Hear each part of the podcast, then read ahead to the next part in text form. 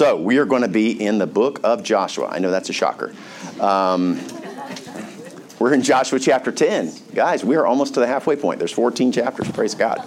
Um, so, um, this is our 71st message in the book of Joshua. Praise God. But uh, I'm going to do a little bit of review of last week, our, our 70th message, which was titled From Death to Life. And what was happening was we were working our way through Joshua chapter 9, verses 21 through 27. As we closed out Joshua chapter 9, we saw there was something pretty remarkable in that. We saw, as we walked through this account, we witnessed a group of non Jews literally being who were slated for death by the way and who came to god by way of their sin we saw them not only accepted into the fold of the children of God, but not only were they accepted, but they were actually made servants of the Most High God. So these people that were slated for death, who should have been destroyed, were literally given this amazing gift. And what we saw in their story was really a remarkable mirror of what our story is. People that were uh, not of the family of God. Listen, we're, we're not Jews.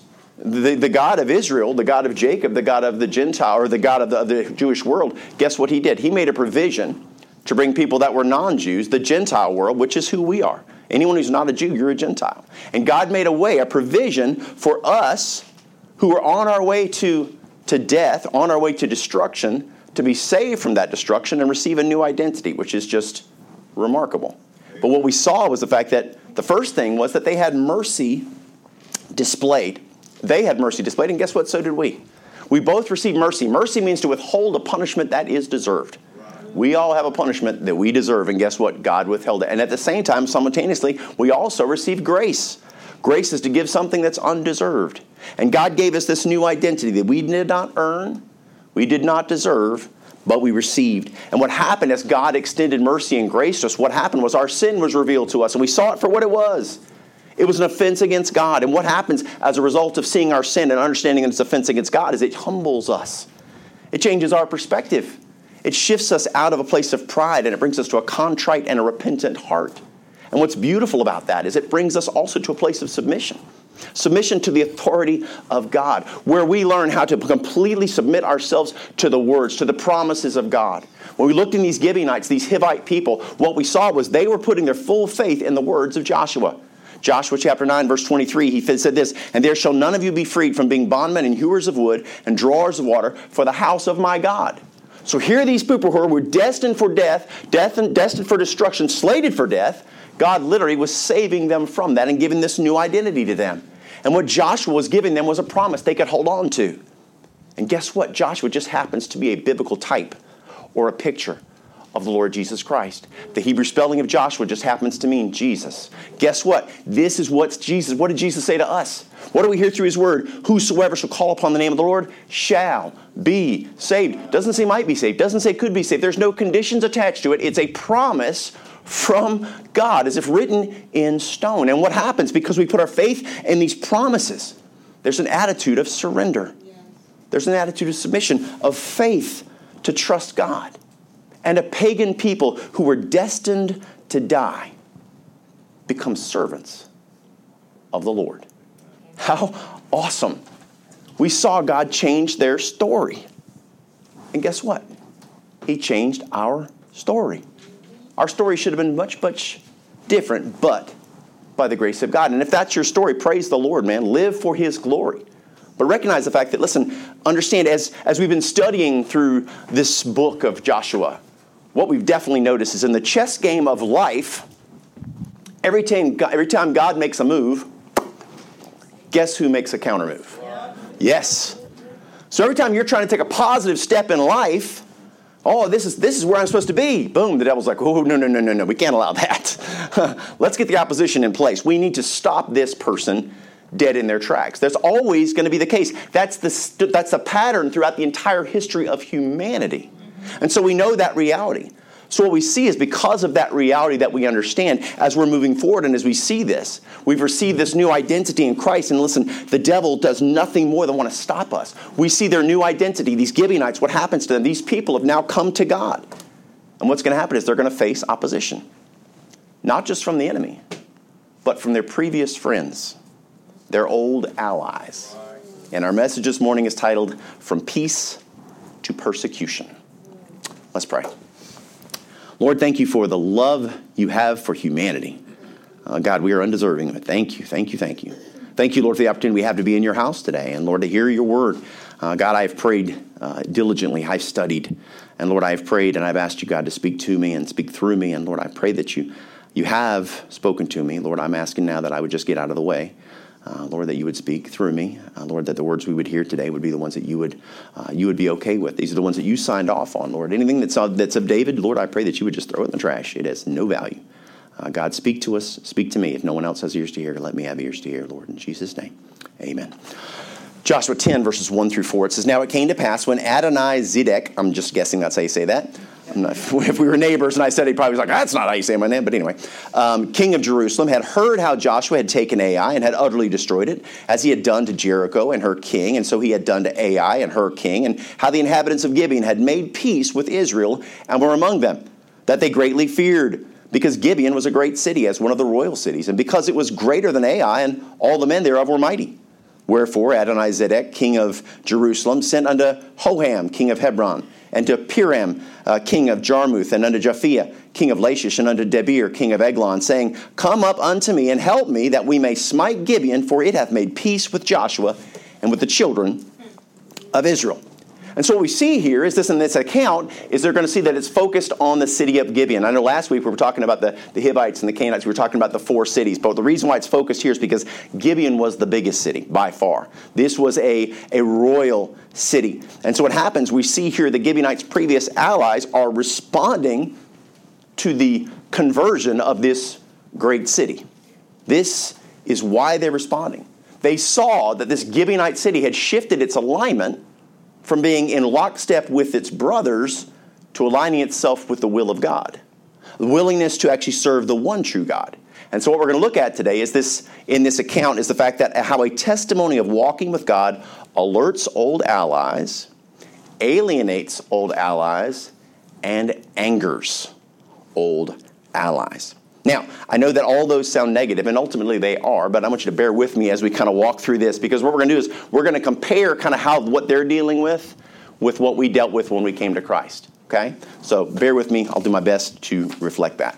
So, first, let's pay attention to the fact that our testimony walking with God alerts old allies. Verse number one says, Now it came to pass when Adonizedek, king of Jerusalem, had heard how, Joshua had taken Ai and had utterly destroyed it, and had he taken to Jer- had, had done unto Jericho and under, her king, and so he had done unto Ai and her king, and how the inhabitants of Gibeon had made peace with Israel and were among them. Now we know that this Canaanite king and his brothers, listen, they were already freaked out by the presence of the Israelites. They were already on edge. They were already freaked out. Joshua chapter 9, verses 1 and 2 tell us this. It says, And it came to pass when all the inhabitants which were on this side Jordan in the hills, this is everyone in Canaan, in the valleys and in all the coasts and of the great sea over against Lebanon, the Hittite and the Amorite and the Canaanite and the Perizzite and the Hivite and the Jebusite, when they heard thereof, that they gathered themselves together to fight with Joshua and with Israel, notice this, with one accord. So we see the Gibeonites, before their conversion, they were in lockstep. They were exactly in mindset. They were in one accord with the rest of the Canaanites. They were against God. That verse, verse 2 said that they gathered themselves together to fight with Joshua and with Israel with one accord. And listen, if you're a born again child of God, listen, today, if that's you, there was a time when you were not saved. There was a time when you were just like I was, right? And what happened during that time in our life was we were at one accord with this world. The world said what was right, and we were like, sounds good to me. Uh, what should you do? Hey, you know what? Go do this, that, and the other. That's what that's what that's what young people do. Oh yeah, okay. I'm just going to do whatever. Listen, I grew up in a totally secular world. That's all I knew. So we understand this mindset. We were in one accord, and what we find is in fact we were actively hostile against God. Notice this in Ephesians 2, verses 1 through 3, it says this And you hath he quickened who were dead in trespasses and sins. This is who we were. Wherein, in times past, you walked according to the course of this world. Our life was set on the course of this world, according to the prince of the power of the air, the spirit that now worketh in the children of disobedience. A lost person is a child of disobedience. This verse displays the spiritual hostility that we carried. It says, notice this, according to the course of this world, according to the prince of the power of the air. That is Satan. That is God's enemy. And he leads the world, this lost world, to guess what? Hate God. Listen to what we have here. Listen to what Jesus says about the world in John 7 7. He says, The world cannot hate you. And I want you to understand what he's saying there is the world doesn't hate you for who you are. Okay? The world hates us for who we are, who we represent. But listen to what he says about him. But me it hateth. The world, me it hateth, because I testify it, testify of it, that the works thereof are evil. God says, Look, my very presence, what I'm doing is I'm calling sin what it is. It's wicked, it's evil, right? And I don't know about you, but I don't know that I like to hear that I was wicked and evil prior to salvation. no way. I'm like, don't you judge me, man. Right? That's the attitude the world has. Who do you think you are? That's the only verse that lost people know. Judge not lest ye be judged. right? You hear that all day long. But what happens is nobody likes to hear that stuff. So when our life, our Christian life, starts to reveal to people that maybe there's an issue that they're dealing with, now, maybe their sin is revealed because of the way we live our life, maybe the things that we might say. Now, let's qualify this not things that are said in judgment, not things that are said in anger, because we will never reach the lost world with judgment and anger. Right. All we will do is build walls between us and them, and they'll have more reasons to hate us. But what we will do is through loving people, we can build bridges. Because there's common ground. We're all going through the same experience of life, we're all human. We're all facing the same adversities. We're all having to get up every day and go out and try to survive. And what happens is they're doing it on their own. You know what? We walk with God. So there's something there that should speak to their hearts. But you know what? When sin is revealed, there's one of two reactions. Either people will go, you know what? Hey, man, you're right. And they'll fall under conviction and they'll come to God. Or the other one, they'll get angry and they will pull away from God. How many have experienced that? Yes. Yeah. Yeah, some people you talk to, and man, they're like, oh man, I got ears to hear. And other people are like, you just shut your mouth. Right? They're ready to fight. Interestingly enough, Ephesians chapter 2 continues, verse 3. Among whom also we all had our conversation. Conversation here is talking about the life that we live. We all had our conversation in times past. What was our conversation? What did our life look like? In the lusts of the flesh, fulfilling the desires of the flesh and of the mind, and were by nature, this is who we were, children of wrath, even as others. We're just like everybody else. Okay, so we see this, this response from this Canaanite king, and we think about, listen, it's based upon what he's heard about the Gibeonites. I want you to pay attention to the fact that, listen, if we're honest, and we looked at ourselves and we put ourselves in that Gibeonite place, or in that, in that Canaanite king's place, I think we can understand. If we think back to who we were, prior to Christ, we might be able to understand his perspective. Verse 3 says, In times past, in the lust of our flesh, fulfilling the desires of the flesh and of the mind, and were by nature the children of wrath, even as others. So if you and I can remember back to when we were lost, we can think back to the way we used to think.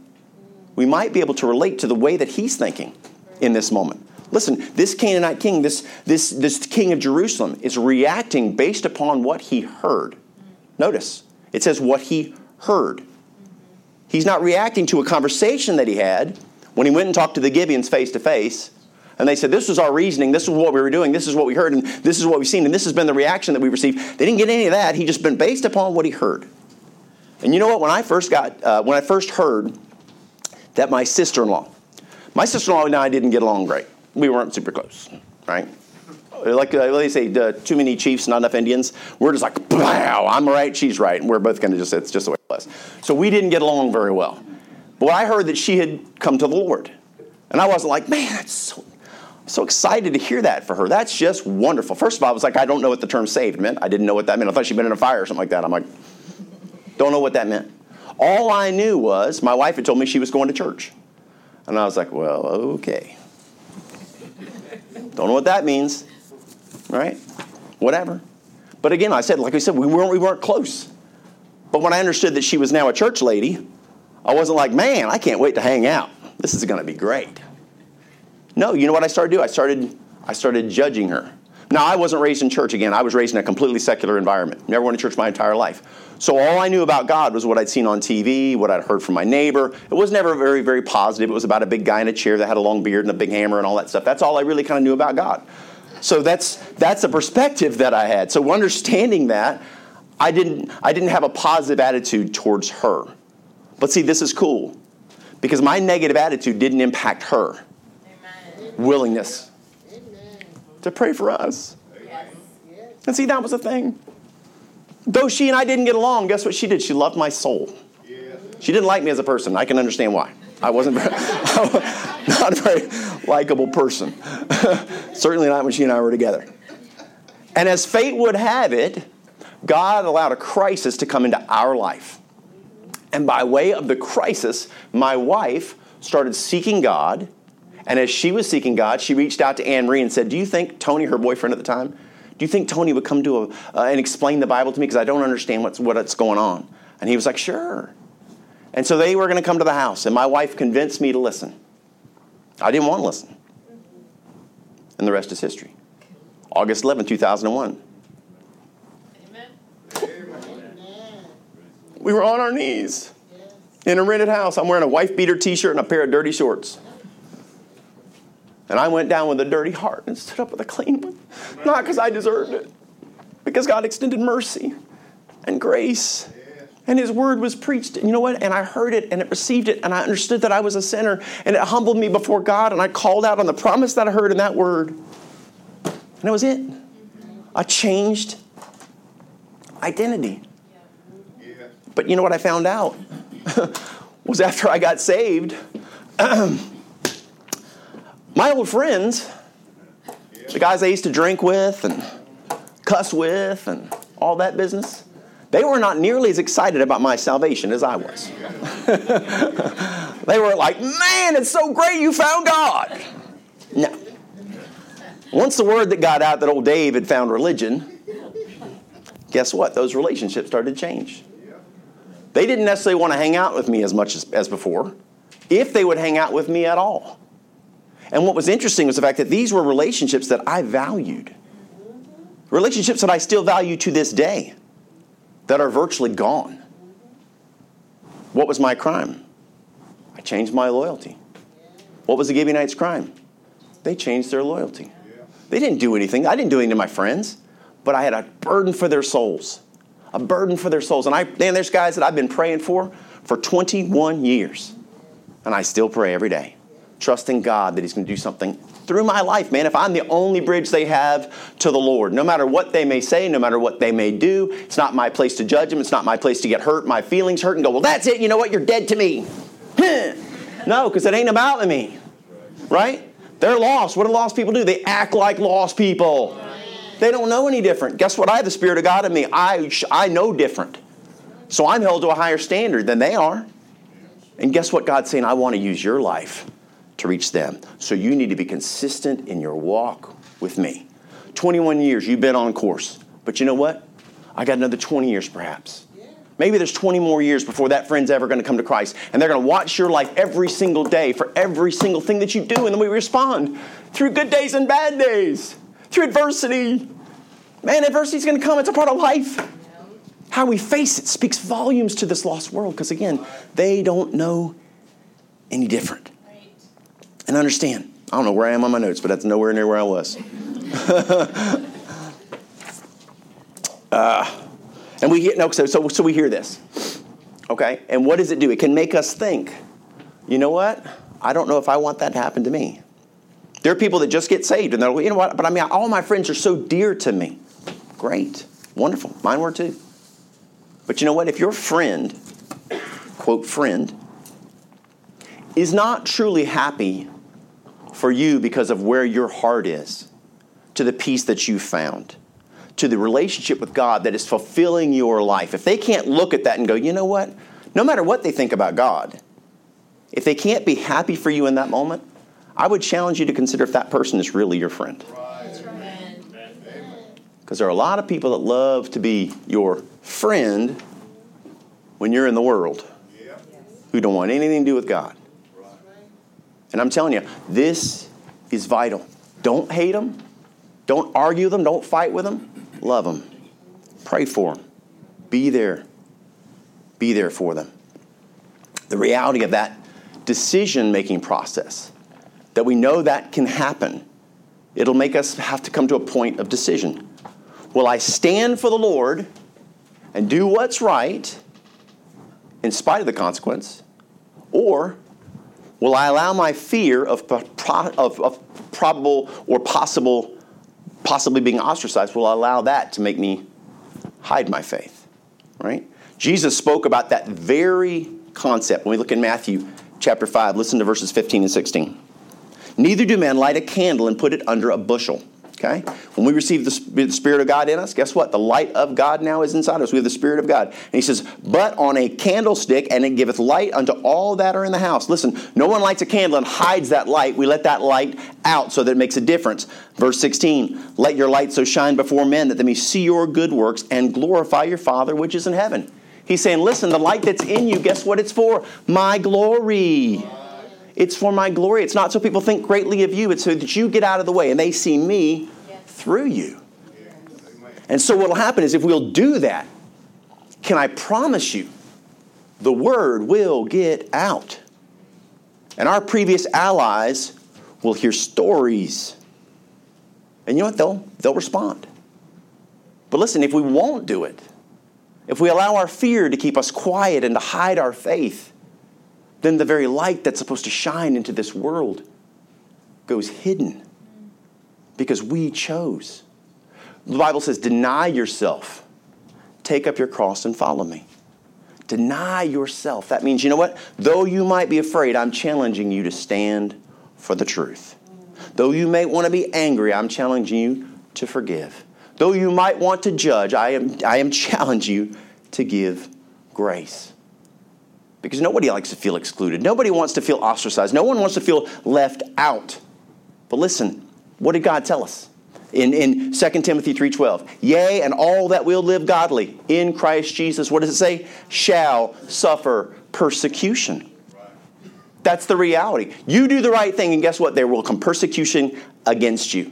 There's persecution going all around this world as we, as we speak. Now, for most of us in the United States, guess what? That's about as bad as it gets maybe a little bit of discomfort, perhaps a relationship that's rocky or even that comes to an end. But I want to tell you guys a story. When I was back in 2008, I had the blessing to get to go to India to go preach. And uh, while we were there, we, we preached some two or three thousands of people sometimes. And after one of the, ever each time, they would have people that would want to come up and talk to us to get counsel through our through the translators.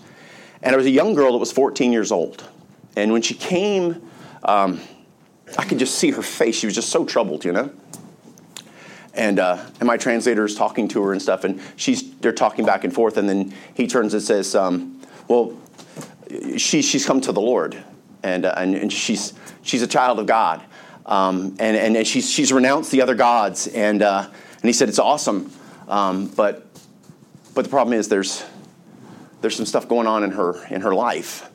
And he said, you know, her mom and her dad have, have, have completely disowned her. So she's been thrown out to live on the streets. She's lost all the relationships in her village. So everyone she loves has turned their back on her. She's literally living in church members' homes. See, that's, that's persecution, right? That's persecution for, for our faith. And what happened was, see, because in, in Hinduism, I understand what can happen is if you introduce Jesus, what they can do is they'll just go, okay, sounds good. I love Jesus, sounds great. I'm going to put him right here on the shelf beside the guy with the three heads. He goes right there. Let's put Jesus right there. Perfect. Super. Now I got another guy to pray to, right? But it's not that. You've got to denounce all those gods that there is one true God. And in doing so, her family, her friends thought she was spitting in their face. Remember what verse number one said? And how the inhabitants of Gibeon had made peace with Israel and were among them. And that young girl who was considered an enemy by her family, all because she made peace with the Lord. And because she was numbered among the children of God. That was her, her crime. And listen, because of that choice, she went from being a beloved sister and a daughter to an enemy. And we see that this testimony for God, listen, it can alert our old allies, but you would also do? It can alienate old allies. Verse 2 says this that they feared greatly because Gibeon was a great city as one of the royal cities and became as it was greater than Ai, and all the men thereof were mighty. Wherefore Adonizedek, king of Jerusalem, sent unto Hoham, king of Hebron, unto Piram, king of, Jer- of Jarmuth, and Japhia, king of, of Lachish, and unto Debir, king of Eglon, saying, So well, the first thing we notice here is these inhabitants of Canaan, guess what? They're unified. They are unified in fear. Verse 2 says that they feared greatly because Gibeon was a great city as one of the royal cities, because it was greater than Ai, and all the men thereof were mighty. So, this powerful city that was greater than Ai, listen, now has changed its allegiance. Collectively, they were afraid of Joshua and the Israelites before this ever took place, before Jericho ever fell. If we go all the way back to Joshua chapter number 2, Rahab gave us an insight to the heart of the people in Canaan. Listen to what she says, verses 9 through 11. This is way back, they just crossed the Jordan. And she said unto the men, I know that the Lord hath given you the land, and that you are and that your terror is fallen upon us, and that all the inhabitants of the land faint because of you. For we have heard how the Lord dried up the waters of the Red Sea for you when you came out of Egypt, and what you did unto the two kings of the Amorites, and were on the other side of the Jordan, Sihon and Og, and whom you utterly destroyed. And as soon as we had heard these things, our hearts did melt, neither did there remain any more courage in any man because of you. For the Lord your God, He is God in heaven above and in earth beneath. Rahab's reaction was exactly like the Gibeonites. You know what she chose to do? Surrender. She submitted herself to God. And listen, these men, these fellow, their fellow Canaanites are choosing a different path. These kings are saying, you know what? We will not surrender. We will take a path of rebellion. And let's take note of what God's picturing for us here. We see two groups of people. One, submitted to God's authority. The other, rebelling against God's authority. Matthew 7, Jesus says this Enter ye into the strait gate, for wide is the gate, and broad is the way that leadeth to destruction, and many there be which go in thereat. Because strait is the gate, and narrow is the way which leadeth unto life, and few there be that find it. So, one of these groups, the smaller one, the much smaller one, is going to choose life. And the majority of the group, most of Canaan, guess what they're going to choose? Destruction. And you see, the numbers always work out this way.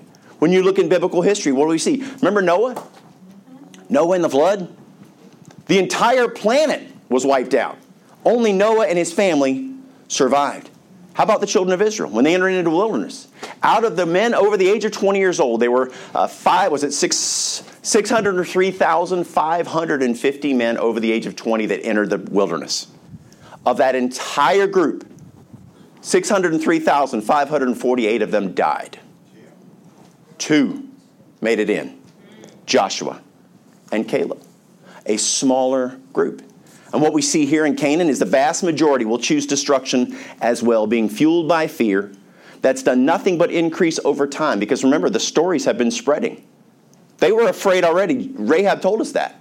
So they were afraid of the Exodus out of Egypt, the parting of the Red Sea, then Sihon and Og, then Jericho falls, then Ai falls, and now the great city that they all look up to, Gibeon, has rolled over, and now they're a part of that group.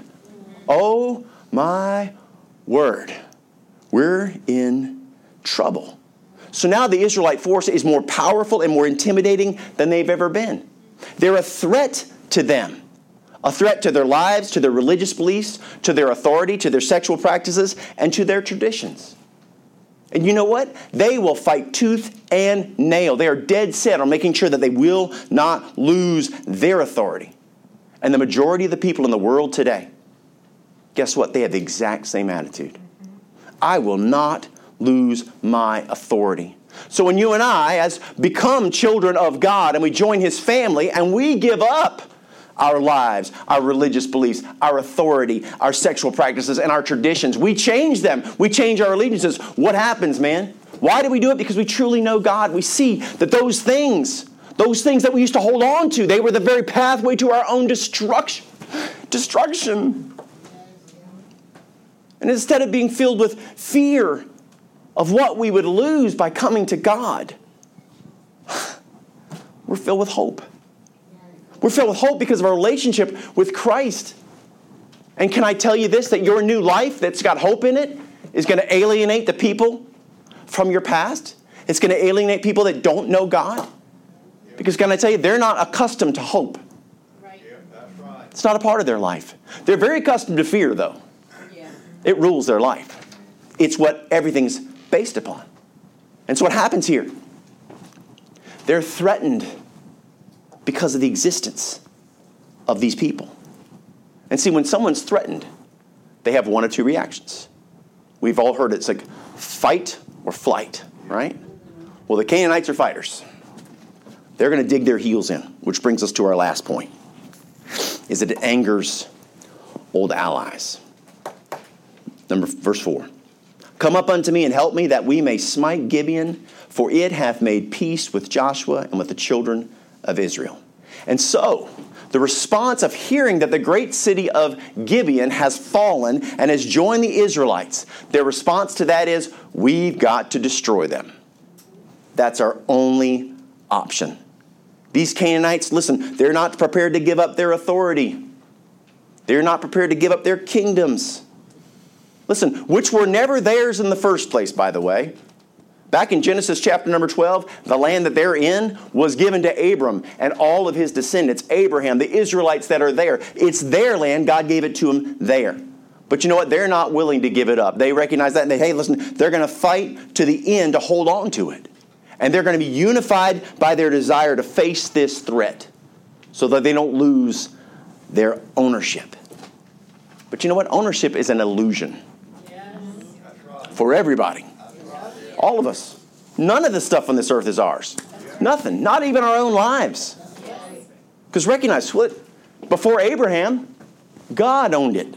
God created it. The Bible tells us in Psalm 24 1, it says, The earth is the Lord's, and the fullness thereof, the world, notice this, and they that dwell therein. It's all His, even us. Hebrews 3 4 says, For every house is builded by some man, but he that buildeth all things is God. Amen. Genesis 14 19. And he blessed him and said, Blessed be Abram of the Most High God. And what about God? He's the possessor of heaven and earth. Amen. And you know what? The delusion of ownership and control that possess these Canaanite kings, boy, oh boy, let me tell you, it is alive and well in our world today. Is it not? Oh my goodness. Where people in our day and age will boldly claim their right to do what they want, when they want, with whomever they want. I answer to no one. They say they are their own authority and they will stand accountable to no one. Now, that might make a really cool slogan on a t shirt. Right? That might be a really awesome tattoo on your shoulder surrounded by skulls. Or a really amazing bumper sticker on the back of your car with, with all kinds of rainbows all around it. But can I tell you, that mindset, no matter who they are, no matter where they come from, no matter what they think of God, there is an accountability that is, that is coming. And that belief is going to be revealed to be a tragic lie. Not because God hates humanity, but because He loves them. And it's our sin that is the very thing that's destroying humanity. Because listen, no matter who we are, no matter where we come from, we will stand accountable to God, and He will judge us based upon His authority, right. which is over the entire earth and over every single person.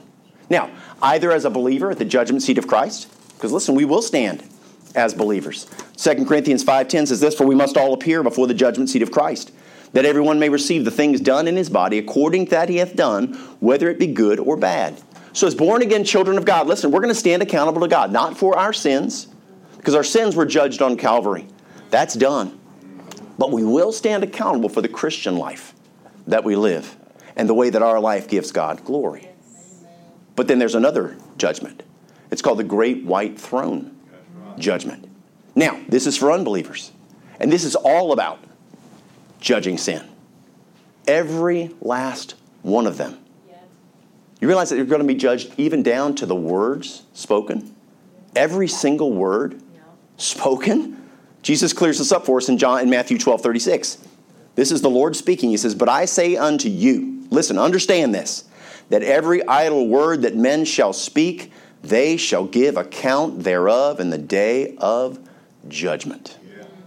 Wow every last thing. So sin most definitely will be judged. From the deepest, most hidden sin to the most egregious, flagrant that we can possibly have done. Revelations 20, verses 11 through 15 says this And I saw a great white throne, and him that sat on it, from whose face the earth and the heaven fled away, and there was no, no and there was found no place for them. And I saw the dead, small and great, stand before God. Listen, the rich, the wealthy, the poor man, the king, everybody stands before God. And the books were opened, and another book was opened, which is the book of life. And the dead were judged out of those books which were written in the books according to their works. And the sea gave up the dead which were in it. Everything from the ocean, every dead body that's ever been in there, all come up. And death and hell delivered up the dead. All those bodies that are in the earth and those that are in hell, all of them brought up, which were in them. And they were judged every man according to their works and death and hell were cast into the lake of fire. This is the second death. And whosoever was not found written in the book of life was cast into the lake of fire. That's a horrific truth, but it's a truth. It is the reality of what is, is, is to come for the future of this world. People can give to God, they can surrender their hearts to Him and be set free from that, or they can face that judgment. It comes down to this will we submit to God or will we rebel against Him? If we rebel against Him, we say, you know what? I will pay the penalty myself. I got this, God. Or we submit and say, Lord, you know what? I can't do this. I don't want to do this. I love you and I want you to love me. And God says, you know, I already loved you your whole life. When you were in the midst of sin, I loved you. And guess what? I already died on the cross with you in mind. Just receive the gift. Just receive it and it'll be yours. How incredible is that? This amazing, amazing God. And these judgments, understand, they're, they're eternal. One's for eternal blessings and eternal rewards, but the other one is for eternal destruction and eternal damnation. And the, right now, these Canaanite kings, listen, they're not considering bowing down in surrender. They're not willing to bow down before God and embrace the Gibeonites' new loyalty to God. No, no. Their whole focus now is that they've got to destroy the Gibeonites. Verse 4 says, and, they, and he says, that we may smite Gibeon, for it hath made peace with Joshua and with the children of Israel. If you see, the Gibeonites represent a threat, a threat to their kingdoms, which just happen to be kingdoms of darkness, by the way.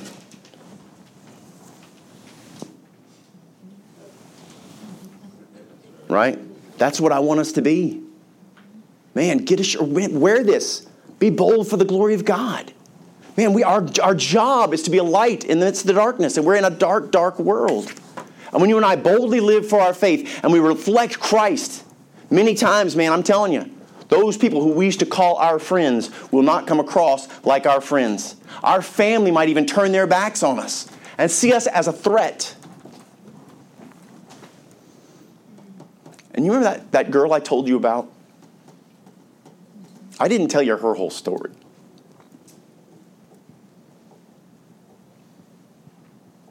See, the last part of her story is different. Because as she was telling us what was going on in her world, she said for the last three months, my dad and my brother have been hunting me. And I leave from one house to another, to another, to another, just to stay ahead of them. And they're not going to go to bring her home. It's not to have a conversation with her. They're going to behead her.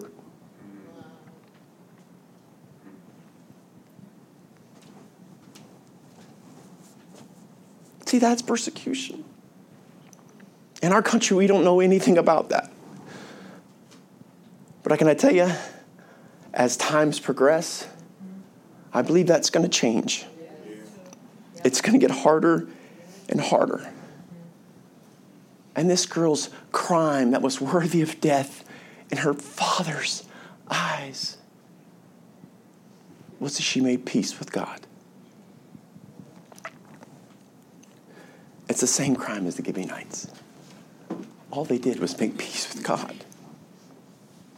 Jesus told us how the world would respond to our faith. John 15, 19. If you're of the world, the world would love his own. But because ye are not of the world, but I have chosen you out of the world, therefore the world hateth you. And you know what she told me that day? She said, If they catch me, I'm ready to die for my Savior. 14 year old girl, a kid. She's willing to give her life for her faith. And see, the question for us is what are we willing to suffer for our faith? What are we willing to suffer? What hardships are we willing to endure? What will it take to make us quit?